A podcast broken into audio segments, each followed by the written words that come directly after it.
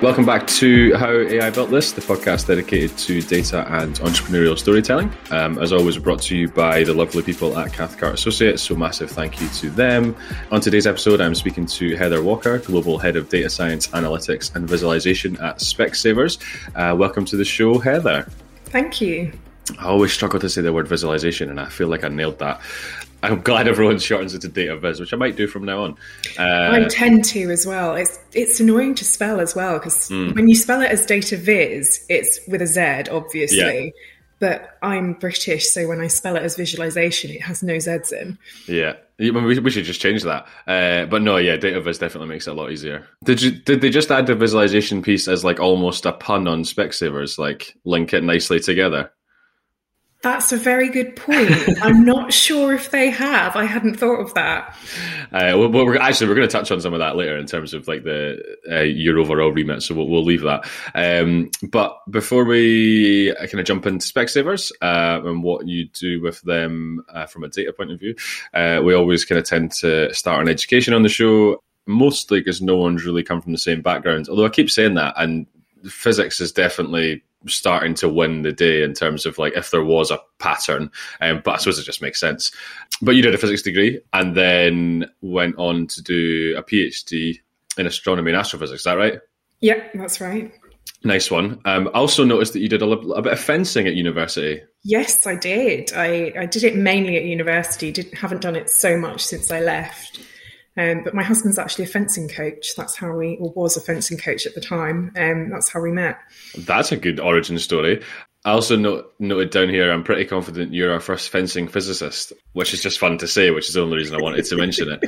Um, but no, that's pretty cool. But yeah, you said you don't do it anymore. Oh, well, that's, that's a shame. But I'm sure. Yeah, it has a habit of ruining your knees, so it's uh, it's very difficult to ah. continue after a certain point. Quite a lot of people um, get to their kind of late twenties, early thirties, and discover their knees no longer work properly. Is that just from like the lunging?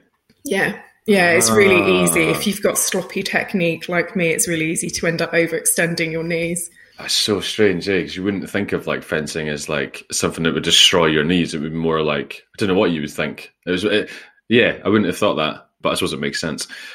Back to physics. Uh, I su- like I said, I, I suppose it's starting to win the day a little bit in terms of people's background, and it's probably the way that my sales director Stuart explained it to me because he has a physics degree. He's like, you just by design, you take loads and loads and loads of data and try and make sense of it is like the underpinning part. Like that's just kind of you can't avoid that in physics. Whereas obviously there's lots of disciplines where you can kind of avoid data or you can there's another way of doing it, but like that's that's just physics. Yeah, I think so. Uh, I mean, you spend an awful lot of time in labs as a physicist, like every Thursday, um, nine until five, and stuff on weekends when you're studying. Um, uh, collecting data, analyzing data. You do a lot of maths as well, first and second year um, of physics. You do some really intensive maths modules, and then you end up applying that maths in later modules. So you end up really familiar with those.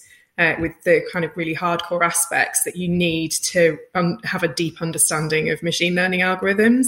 Yeah. So I think it does lend itself nicely. That said, I don't think it's by any stretch of the imagination the only route into data science that's a good route. Yeah, um, I think it um, probably was like a few years ago. People got really weird about it. Like, if you don't have yeah. a PhD in maths or physics, like you're not going to be a good data scientist. But it seems to be more and more that there's like there's so many routes now. Like you can, there's not a route almost. Like it's just like yeah. everyone, everyone can do it slightly differently. I mean, one of the one of the best data scientists I know that we've worked with in Manchester has no degree. I mean, he, he started physics and maths degrees, and uni wasn't for him. So he had he had the kind of some of the base skills anyway. But yeah, he has he has no degree, totally self taught. So yeah, one yeah. of my data scientists also has no degree. Um, yeah. I've got one who uh, has a background in marketing um, Makes and sense as well. computer scientist. So you know, a range there of different backgrounds from an educational perspective, and probably and quite important too, right? Because like if you're a computer scientist, you probably have a very strong set of skills this way. And then if you're a physicist, you maybe have really strong research skills. And if you've got the marketing background, maybe you're better at focusing on how it kind of works in the business, for example, and like you can kind of knit them together quite nicely. Yeah, absolutely. I think one of the things that a physics degree doesn't teach you is anything about how people work, any behavioral psychology, any of that kind of messiness that you have to deal with when you're dealing with data science commercially because let's be honest the majority of data science commercially sits within the marketing space or within supply chain and all of that's driven by people behavior um, which leaves a lot of physics graduates having to catch up quite a lot in the first few months of their career and few years even it takes a while to get a feel for that for some people yeah. Whereas something like marketing is purely about people behavior, but economics is a mixture of people and maths and politics and all of that kind of thing. So I think that that makes a really good background for data science. Yeah. Computer science teaches you all of the technical stuff that's really valuable that you need to know underneath the hood. There's so much to data science that I don't think there's a educational background that will ever cover all of what you need to know yeah. what you need to know to be good at data science. And I don't know the answer to this, and we're already getting down a rabbit hole like five minutes in. But do you know much about the kind of PhD or master's courses in data science? Like, are they doing a good job of all of those things that you just said, like bringing together everything, or do they focus purely on technical? Like, I, I mean, again, I literally don't know. So so, the syllabuses that I've looked at do tend to focus more on the technical side of things than the broader subjects. I think you have to read around quite a lot if you want to understand psychology, if you want to understand behavior, all of that stuff.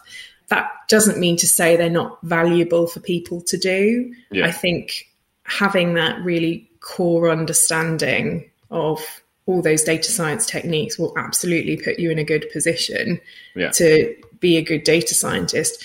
We've actually hot off the press just just got approval to have two master students come and do their dissertation with us. They do an industry oh, cool. placement.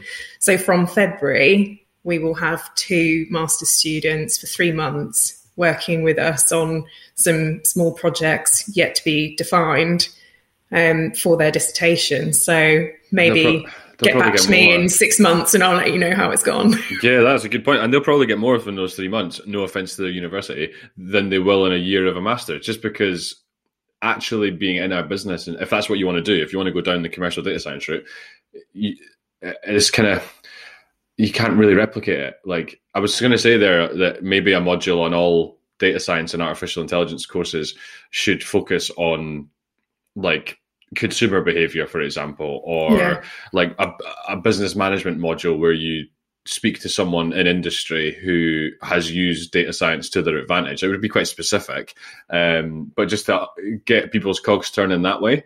Um, but even that's hard because you're not really replicating it. So yeah, stuff like industry placements are amazing.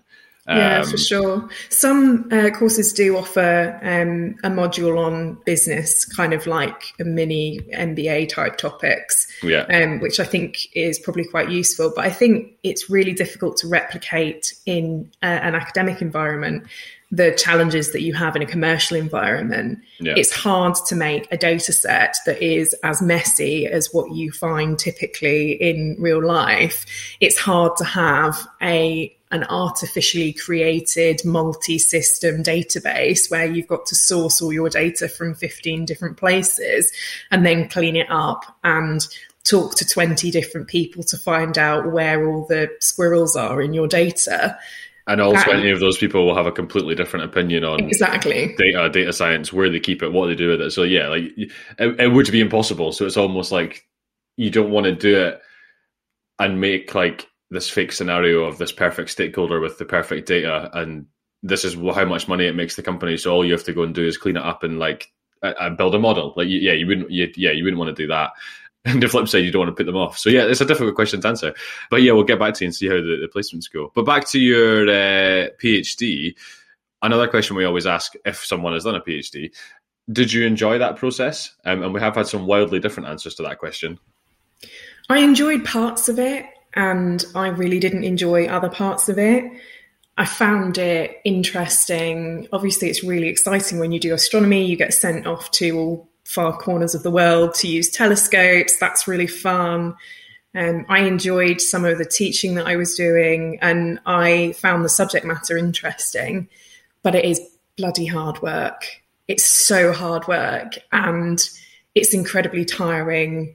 And you need a level of emotional resilience that I don't think people talk about enough in the application process because you hit so many roadblocks over and over again. I think imposter syndrome is a major problem. You see all these really clever people around you, and you think, I can't, why am I here? I don't, I don't belong here because you're so in awe of your colleagues who are doing really interesting things, but probably they're thinking the same thing about you. You know, it's, yeah, um, those aspects are really hard. And I think it's, really difficult to know what to do at the end of a PhD because academia is obviously so focused on academia. There isn't an awful lot, or there wasn't when I was doing it, an awful lot of conversation about what else you could do. For the PhD students who were doing heavily applicable topics, like some of the industrially sponsored PhD students, it was obvious they could go into industry. Yeah. You know, chemistry often has a lot of industry partners, but for something like astronomy, which is purely there for interest's sake, for curiosity. That's its whole purpose. What on earth are you going to do after that? And I feel like I feel like I wasn't adequately prepared with what options I had that weren't complete career changes into something like finance, yeah. where you almost feel that those four and a half years that I'd spent doing my PhD would have been completely pointless because I could have just gone into finance straight after my degree, you know. Yeah, so, no, I totally get it. I think it's probably getting a little bit better in some cases because there's more stories available. People will see people like your path that you've done. There's a few other people, and you do see it a little bit more. And I think some of the universities are getting better. Um, yeah. But was there any temptation to stay in academia, go down kind of postdoc lecturer, like life in um, universities? Was that ever a consideration? Do you think? Yeah, absolutely. I did apply for some postdocs and things. Um, I found what I was doing interesting. And so obviously I thought about doing it and, and kind of part of me wanted to do it as, as a postdoc. That it didn't work out. And on reflection, I think that was a better decision for me long term than if I had stayed in academia. Um, I think the academic lifestyle is really punishing. You're moving around every three years from yeah. one country to another, publish or perish, no job security, no security about where you're going to be living. It's yeah. incredibly difficult to have, you know, a, a, have relationships, settle down, have a family, whatever, if you want to do that. Even having pets. Like I had friends who had to, every time they move, put loads of paperwork in to get their pets uh, through quarantine in the new country that they were living in. For one of them, the pet was a chicken, so that was a bit of a weird one. But even cats and dogs are difficult to transport. So that makes a lifestyle that is very much one I would only recommend if you are really super into it. Yeah, I think that's probably one of the things that maybe doesn't get spoken about enough, like in academic circles, is like that PhD life and postdoc life and lecturer life is pretty tough. Like it's quite rare to be settled at a university for 20 years in the city that you want to live in. Like it is all probably almost never happens. Yeah. Um, so yeah, it's, it's a good point.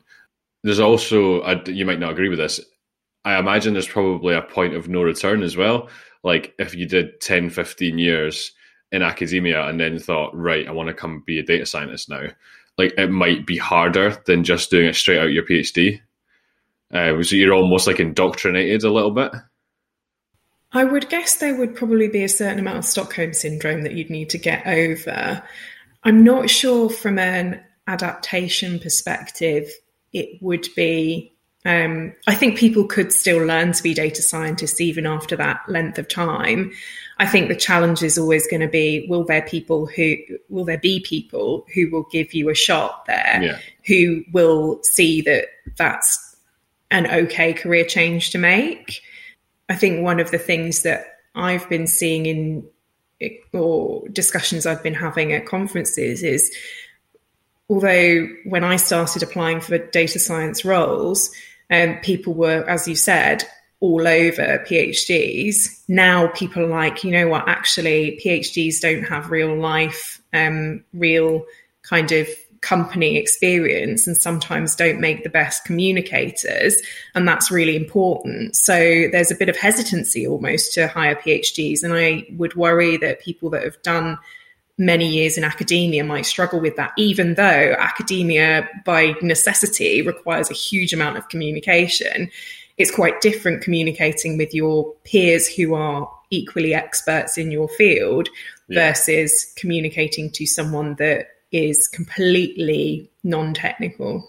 Yeah, no, that makes sense. And I suppose it's also just like if people people that said they only wanted to hire PhDs were idiots, and people that now say that they don't think they're going to hire PhDs are also idiots. Like, yes. just m- meet all of the best people and decide if they've got the skills that you need. Like, don't because someone has a PhD doesn't make them a good data scientist, but the, the opposite is also true. Um, yeah, absolutely. So yeah, it's just just trying to like people make hiring very complicated, and it's one of the reasons I'm in a job. To be fair, um, but if people just simplified it a little bit, it, it would yeah, everyone would be a lot happier. Um, so let's do a quick whistle stop through your career to date before we get to Specsavers. You mentioned applying for data science jobs, so you started life as a data scientist at Path Intelligence.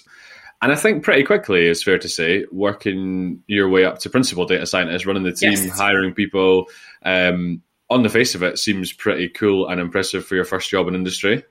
Yes, yeah, it was pretty cool. Um, I think that's one of the benefits of working for a startup. It's really small, so you end up doing a lot of roles that are perhaps broader than what you might do in a larger company and opportunities opportunities for advancement are there and uh, much faster so that opening yeah. came about because my manager left and they needed someone to manage the data science team. And I said I'd be up for it. So and it was pretty much as simple as that. I don't even remember there being a formal interview process or anything, which is uh, one of the benefits of startups. One of the downsides of startups is that they fail, and that's what happened with Path Intelligence. So uh, that was a uh, somewhat stressful experience. Um, do, do you know what though? Probably a little bit like what I said about the master's interns coming into Specsavers for three months, you probably learned more in a year at Path Intelligence than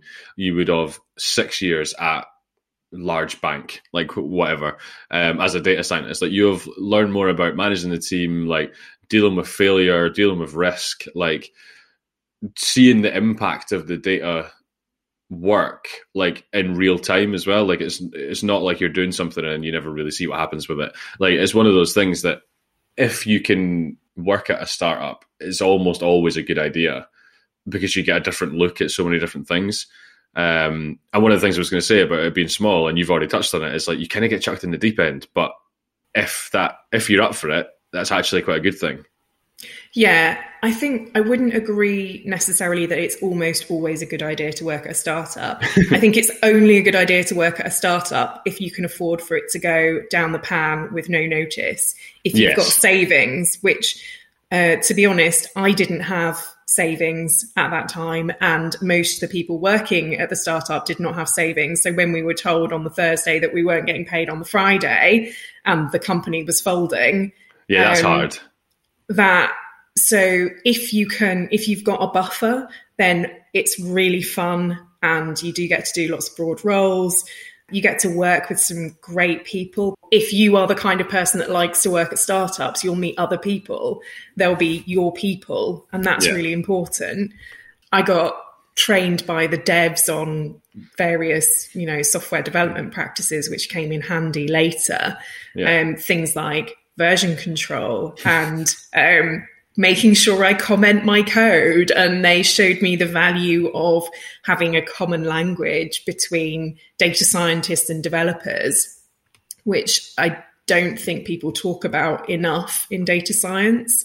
I think one of potentially one of the reasons why people are moving over to Python versus uh, R is because software developers won't use R they'll use Python. So when you want to hand over your code to a software developer to integrate it into whatever functionality you're building, any of your products, even in businesses where they're not tech businesses, Python's always going to be an advantage because the devs can see what you're doing. Yeah, no, that, that was sense. something that um, the devs at Path Intelligence um, really impressed upon me, and I feel like that stood me in good stead. That makes sense, and I think even stuff like you mentioned, like version control, and now we're looking at the kind of rise of ML ops, and people are actually paying attention to like how scalable is it, how kind of repeatable is it, and and working much more like a software developer would. Yeah. Um, but software development has had so much longer to get to this point, obviously. So like it, is, it makes sense. Um, but yeah, that's I think that will help um, some yeah. of that. But yeah, you're right. And I suppose from the startup point of view, I'm probably looking at it more from the role that we do. If a technical person, if a, if a good technical person becomes available immediately, there's so many of our like customers that would just bite your hand off. So it's like it's almost like the risk v reward, especially in the market like it is today you, there's so much demand for technical people. So yes, if if there's a startup you like the look of and it's a little bit risky, it's it's almost worth going for it purely based on the fact that the market is so busy. Like you can you can bounce back and get something pretty cool pretty quick. But yeah, I appreciate the fact that you go into work on Thursday, log in, and then you just get told there's no work and no money. Like that's pretty terrifying. Yeah, um, and I would not be able to handle that personally. But yeah, yeah. I mean, it's. um I think all job security is a bit of an illusion. Let's be honest. Yeah. If we look at all the energy companies recently that were yeah, exactly. successful, and the pandemic, you know, you have no idea when the next pandemic's going to happen. You had so many people who weren't ex- who were thought they were in really secure jobs. Um, ended up being made redundant because of circumstances completely beyond the business's control. Yeah. Um, job true job security comes from having skills that are really marketable, and we're very lucky in data that our skills are really marketable. So and becoming you, more so with COVID. Exactly, exactly. So I think as a data professional, the risk is lower, but you have got to balance that out with could you take a month off? Do you? So people really early in their career, maybe they've still got student debt, whatever, um, like student overdrafts and that kind of thing. Probably not I wouldn't recommend going for a startup then. But once you've got a bit of a buffer, if you can survive a month or two without um, without any money coming in, go for it. Startups are great. Yeah, the sweet spot's probably like a couple of years after uni and a couple of years before like a big mortgage. Like, yes, that's like that's the sweet spot. Just to throw caution to the definitely, wind. Definitely, definitely. You, can just have fun and like live on pot noodles and that. Like it's all right. Yeah, for um, sure. But yeah, having just moved now, the thought of a month of no income is like sending shivers down my spine. From that, you did the opposite of a startup and yeah. joined Carnival Cruises. Uh, I think part of P and O, right? That's like the kind of parent company. Carnival is the parent company. Carnival, Carnival's P- parent. Yeah, yeah, yeah. P and O and, and Cunard. I just know P and O because we used to get the ferry from Portsmouth to France um, when I was younger. So I just always remember the big like branding of a P and O ferry. Um, Funnily enough, they're not actually the same company. Oh, really? Yeah, yeah, yeah. So Carnival does P&O Cruises and uh, Cunard and Princess Cruises and a number of other cruise brands across globally. Um, but P&O Ferries is a completely different company. We did actually used to get um, quite a few calls into the call center from people who were like, um, "I need to rearrange my ferry ticket." And we're like, "It's wrong P&O." Someone should um, change one of their names. Yeah, um, I mean, that would be sensible. I'm not entirely sure how the um, uh, what would it be trademark infringement laws work with that. I imagine. Yeah. It's like it's like if you had a sunglass a sunglasses only brand called Specsavers, and then someone phones you to get an eye test. You're like, no, no, that's not that's not our Specsavers. Exactly. That's the other one. Um, exactly. It just, just be absolutely infuriating. Um, anyway, so m- my anecdote is is uh, unimportant at this point since it was wrong anyway. A cruise company might not seem like an obvious move for a data scientist.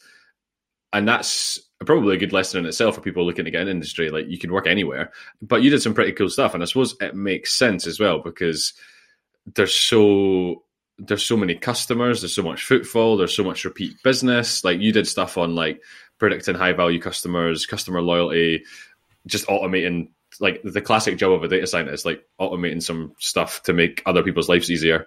Um, and then visualization, like we, we said, we are going to touch on as well for, for like the finance team and stuff. So like that just makes sense. But when you look on the face of it, like, ah, cruise company, like what would a data scientist do? But there's loads of stuff you can do. Oh yeah, absolutely. Um, we also got involved in um, looking at what the requirements might be for refits. So, what kinds of things were popular with the customers? Um, what amenities should we put on board? All of those kinds of things. Onboard sales. I didn't do so much on onboard sales, but um, an ex colleague of mine has so much stuff around um, what people are buying in the various shops on board, what they're spending in the um, bars, how can we optimize the packages that you um, might buy, you know, like drinks packages, that kind of yeah. thing. What offers might you want? So, yeah, absolutely. There's so much that. And I'm sure now as well, like you could look at like predictive kind of asset maintenance, like is are the ships going to keep going for as long as you hope they are yeah. or longer or even like computer vision technology around like the cameras and stuff on board and picking up people's habits and oh, like all these different things like it's just it's just another example of you can yeah, you can just use data in so many ways yeah and there's definitely. so much there, there's so many customers and customers just normally just means data yeah um so it makes sense just so we don't end up getting bogged down on on every role last but not least, before Specsavers, you worked for Wiggle. Actually, I had no idea who they were, and when I went onto the website, I wasn't sure if it was right. But they're like a sporting goods company, right? Like cycling, yeah, right, like yeah. cycling and stuff like that. I suppose jumping into that world of e-commerce, just like we said, customers means data, and it's probably still one of the most kind of sought after or kind of obvious routes for data scientists is like, can they work somewhere in the world of e-commerce and help with that? Um, and again, you did some cool stuff like customer segmentation, customer journeys. One of the things I noted on your LinkedIn was you moved everything to GCP, right? Yeah. How did that come about? And it's one of the things I keep thinking is going to happen more and more. And then because everyone that I know that uses GCP really likes it, but then it just doesn't seem to be the norm. So the previous system that we had, um, I won't name the brand, but it was um, it was very expensive for what we were getting, and it just wasn't working. And it was a Hadoop system, and I don't know if you've ever tried hiring Hadoop engineers and architects. It's hard. Um, it's hard at the best of times. Never mind if you're in Portsmouth, South Coast, far enough away from London that it's really difficult to get London talent, but not so far away that we've collected our own pool of talent. There were literally three people in Hampshire on LinkedIn with the skills that we needed, and they were all happy in the jobs um, that they were in. Ah. So how we, sad when you found that out. I know it was it was just a nightmare, and also because it was so expensive. Wiggle's is a relatively small company, although it's got quite a big presence within the cycling and triathlon community. It's still quite a small company. Yeah. The amount that we were spending, we just weren't getting the value from it. Um, uh, from the old system. So we did a bit of a review um, to work out what would be the right path for us to go down. Um, and Google uh, came out as the one that uh, was right for the business at that point. Nice. So we moved all of the stuff over. Um, part of that transition was done by um, uh, a um, external um, agency. Part of it was done by me. I ended up looking after some of the engineering tasks as well as some of the more data sciencey things. Um, so that was quite fun. Yeah, I bet. Um, and it's just another cool one to like. Obviously, this is not why you do stuff, but it's like another cool thing to tick off on a CV. Like you've yeah. been through that process, um, and just gives you a look at a different platform because you definitely see people that have only ever worked on AWS or they've only ever worked on Azure, and like that's that's fine. Um, but if you can get a look at other platforms, it makes you more desirable, but also probably makes you a bit more well rounded as well. Like you, you can appreciate different parts of different systems. Um, so that's pretty cool. We've made it. We've got to Specsavers. January 2020. What made you decide to make the move to Specsavers in the first place? Like, what was it that attracted you? So, in common with a lot of job moves in the um, uh, data uh, world at the moment, I was poached. Nice. Uh, I wasn't really looking to move away from Wiggle. I was having fun at Wiggle, um, but I got a call from a recruiter and the job sounded amazing. So we're going through a data transformation. It was coming in right at the very early stage of that transformation. There was no real data science going on. So it was the opportunity to build up my own team, kind of shape the data science journey at Specsavers and the analytics journey and all of that, which um, was really appealed to me. It was a leadership position, and having been a one woman show at Wiggle, I, I ended up doing or feeding into a lot more of the leadership discussions than you might expect for a data scientist at a perhaps a larger organization or one that isn't the only data scientist in the business. And I really enjoyed that. So moving more into that leadership role was really appealing to me. I can see with the rise of AutoML and citizen data science, my feeling is that the need for hardcore data scientists is going to reduce a little bit over the next few years. And so moving into a different, slightly different career path for me felt like the right thing to do.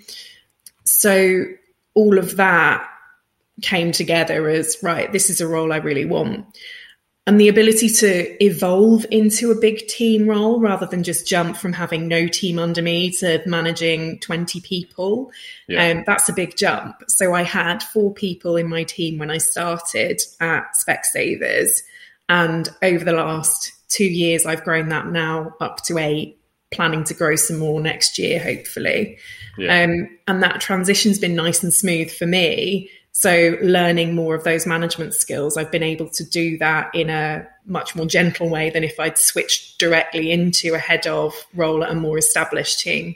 Yeah, it's a classic, like, um, we actually spoke about this before, but it's like you get to a certain point as a data scientist and then you become the head of data. Like, it's the same thing as software engineering, you become the head of or the CTO or whatever.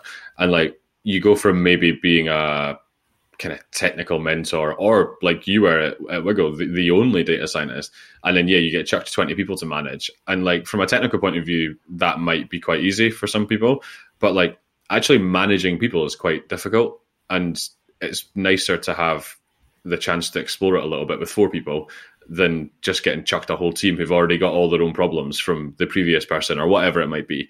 Um, so yeah, no, that's definitely a good way to do it. And I'm sure from a kind of business point of view, there must be loads of different work at Specsavers from a data point of view. But touching on your title is the science, the analytics, and the visualization.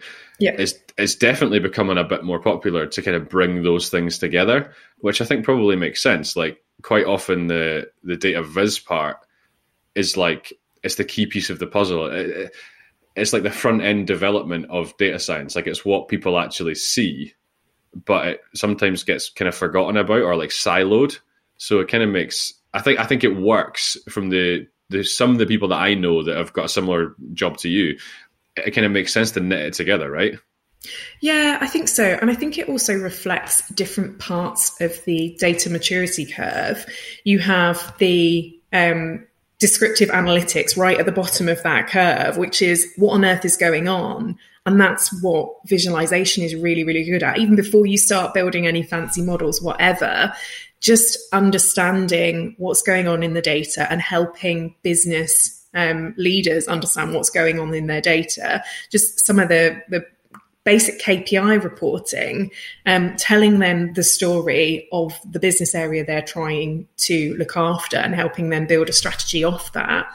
And then you can start building data science models to support that strategy rather than having your data scientist just building random stuff and saying to the business, look, here's one I made earlier. What do you think of this? It's much easier to get uh, business buy in and get things embedded into a business if you do things from the a business first perspective. Yeah, no, that makes sense. And probably using some of the stuff you learned on the way to Specsavers that maybe kind of less experienced data science people might miss out the kind of like you said the basic KPI reporting, getting them to understand what's going on before. Hey, here's this like neural network, and it can yeah. do all I can do all this cool stuff, and it's just well, yeah, but they probably don't care about that yet. Yeah, um, exactly. You know, you you have the whole I can predict customer churn, you can contact your customers before they start churning, blah blah blah.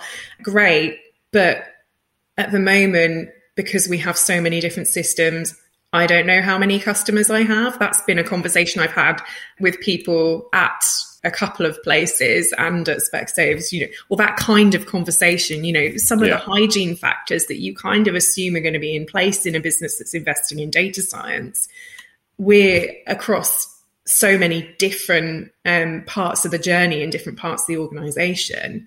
And I think um, going back to why I moved to Specsavers, it's such a broad organization. We're not just a in-store sight tests and spectacles retailer. We yeah. own our own supply chain. We're in multiple different countries all over the world, not just the UK and Republic of Ireland. So you've got those cultural differences. Yeah. And you do, you do medical stuff as well, as well, right? Yeah, yeah, yeah. We have um, Newmedica, which is does kind of minor eyesight surgery and kind of proper ophthalmology yeah. rather than optometry. Yeah, so I mean, even just bringing all of that together yeah. is, is a nightmare job like in mm. some ways so yeah getting the, the building blocks in place is so important and it's sometimes you see in really complex organizations like that the data team almost focuses on like one and they do that quite well and then other areas of the business either get a bit miffed or they go out and spend loads of money on a data science consultancy uh, yeah. or they bring in like a one of the big, massive, big four or big consultancies to do like full pieces of work for them. When in reality, they could probably just use the team, but there's just the, the communication isn't there. Um, so yeah, no, it sounds like it's definitely been the right way around at Specsavers. And a bit of a theme of your career has been well, you've worked at different size companies, but kind of leading, growing, managing, hiring data teams. Is there anything you've learned along the way that is kind of like your go-to or your kind of top tips for for hiring, but I suppose also in the market we're in just now, retaining really good data people? I think if you look at the salary surveys and that kind of thing, it's really useful to understand what is going on in the minds of potential candidates. Recent salary surveys have suggested things like flexible working being a really important benefit, where for five years ago, people were talking more about bonus, a theme that's pretty constant throughout the last five years of um, surveys of data scientists is they really like to learn. Mm-hmm. So you have to make sure you're providing a variety of interesting projects, making sure you move them around enough so that they're learning new things. Ideally, provide some training, lots of training for them so they can broaden their minds. Um, and I think that's really it's really easy to do that if you think about it, because most businesses have got a variety of different projects that you could have people working on. You just have to make sure that you're bearing that in mind. Yeah. And there are loads of different training platforms, training courses available. You just have to make sure you have budget for that. budget can be a challenge in a smaller business, much more so than it is in in larger businesses. Even in larger businesses, you do have to consider are you getting value for money? But even so, that's really important to people. I think when you're hiring people, don't have a fixed idea in your mind about exactly the kind of CV you want to look for. Think more about the skills you want people to have than the job history or the educational history. Back to our conversation earlier about all the different routes that you can have into data science, don't be put off by someone that's been 20 years in academia. Equally, don't be put off by someone that hasn't got a degree, maybe hasn't even got A levels. You know, just don't limit yourself because otherwise yeah. you end up hiring a bunch of clones and a diverse team, I really strongly believe that a diverse team makes a good team all yeah. those different experiences people learn off each other both from a and when i say diverse i don't just mean make sure you have enough women in your team. That's really that's important but it's really reductive view of diversity. I mean have cultural diversity educational diversity um, diversity of background. All of those things really help to form a team that functions together really well yeah, no, it's, it's so true. And actually, it just reminded me I need to finish writing a piece because I went to an event a couple of weeks ago and uh, Matthew Syed was talking. He was like a British table tennis champion and now writes books and is a journalist and all this kind of stuff. But he was talking about diversity and not diversity for diversity's sake. It was much yeah. more around what you just said about don't don't build an echo chamber. Like, don't have uh, your team don't have eight PhD astrophysicists sitting in the room trying to do heavy research and never really like changing up their approach. Um, like have people with no degree with a totally different degree with 20 years experience versus no years experience and bring them all together and see what happens. Like and yeah. totally make, and he used a really good example, which I won't bore everyone with on this, but it, it was it was really interesting because people really disagreed with it at the time. It was like a kind of like a think tank type thing, and they were like, "Well, why would you have those people? They don't know anything about that subject." And they were like, "Well, yeah, that's the whole point." Like they don't, they're they're all really smart and they'll bring something to this table, but they won't. It won't be what everyone else would bring. Um, yeah. And it was a really clever way of looking at it, and it's really similar to hiring. Um, so no, that makes sense, and I think really good. Last couple of things. So we had a chat a couple of weeks back um, before we did the show, and it, we got onto the topic of like where does data sit in an organization, and, and I used to kind of I don't really even really know why I did it, but I used to kind of bang the drum of like we need a chief data officer. But obviously, not everyone needs a chief data officer. But you've been in a fortunate position to report directly to a CEO in a startup, to report to really technical people and finance, and I just had that whole kind of I don't know the you've done all of it almost. Um, do you think there's a best way, or is it is it totally dependent on organization? I think it really depends on the organization. I think on the face of it, sitting in finance, that doesn't feel like the right place for a data scientist, especially not when the majority of the things that I was working on at Wiggle um, were in marketing. But that was where the data team sat. That was where BI sat, and it absolutely made sense for me to be within that team. Yeah. Um, at Carnival, there wasn't really a central data function. I sat within the customer analytics team, and that made sense with Carnival's business structure. Yeah. At Specsavers, we are a central global data function. We report ultimately into a CIO. Um, I think it is really important to have a voice for data on the board. I don't know whether that has to be a dedicated CDO, but yeah. it is still really important to have that voice for data on the board. That makes sense. It's a good way of looking at it. It's like a, you need a champion for data on the yeah. board. Similarly, as you need a champion for lots of other things, but that doesn't necessarily, yeah, you wouldn't have you wouldn't have individuals doing all of that, or the board would be twenty people, thirty people instead of four. Like, do you know? Exactly. Yeah, that, that makes sense. Exactly. But as Specsavers, we're actually planning to go for a kind of hybrid model. We've got the central data team, which is where I sit, the global yeah. data team. Um, but we are looking to build data um, capability within the business. I think people often underestimate how important business understanding is in the data science process and how valuable it is having uh, someone who is an expert in their area of the business doing that data science, doing that reporting, doing that visualization. Yeah. Um, and so our philosophy at Specsavers is to bring data to everyone.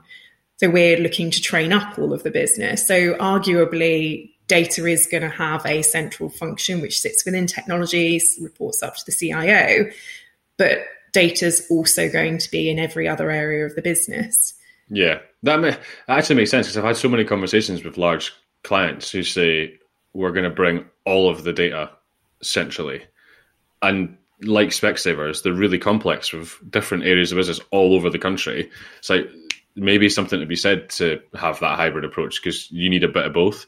Um, yeah. And yeah. it helps with your point of keeping people doing new things because you can rotate people around. Like you can have them seeing different parts of the business and they might be doing similar models or similar technical work, but it has a totally different outcome. So like it's yeah, it's keeping it fresh, I suppose. So yeah, that makes a lot of sense. Um, I think the challenge with that model is making sure you get consistency across the business and keeping links between the different pockets of analytics professionals. Yeah. And so building up a community is really important, making sure that you are touching base across the organization. And that's where a central data function can be really important because we can act as that nexus, as that center, center of excellence yeah. um, to help bring those groups of data professionals together. I do think bringing all the data together centrally is really important. Everyone yeah. having a single source of data or um, at least a single repository of data. We have a, a data lake that we work from, but having the decentralized data people all working off the same system, that's showing to be really effective and um, is a core part of our strategy over the next two years for the rest of, of our transformation journey. No, so it makes sense and it sounds good. It'd be cool to see how it all plays out. I think that's us. Thank you so much for coming on. Um, there's loads more we could talk about, but like we said, we'll look at doing it again and seeing how the placements go, see how the, the team structure goes. You said you're looking to grow the team next year, so uh, what does that look like, and all these things. So yeah, we'll definitely try and look at doing that. But for now, thank you very much. Cool. Thank you. Thank you for having me.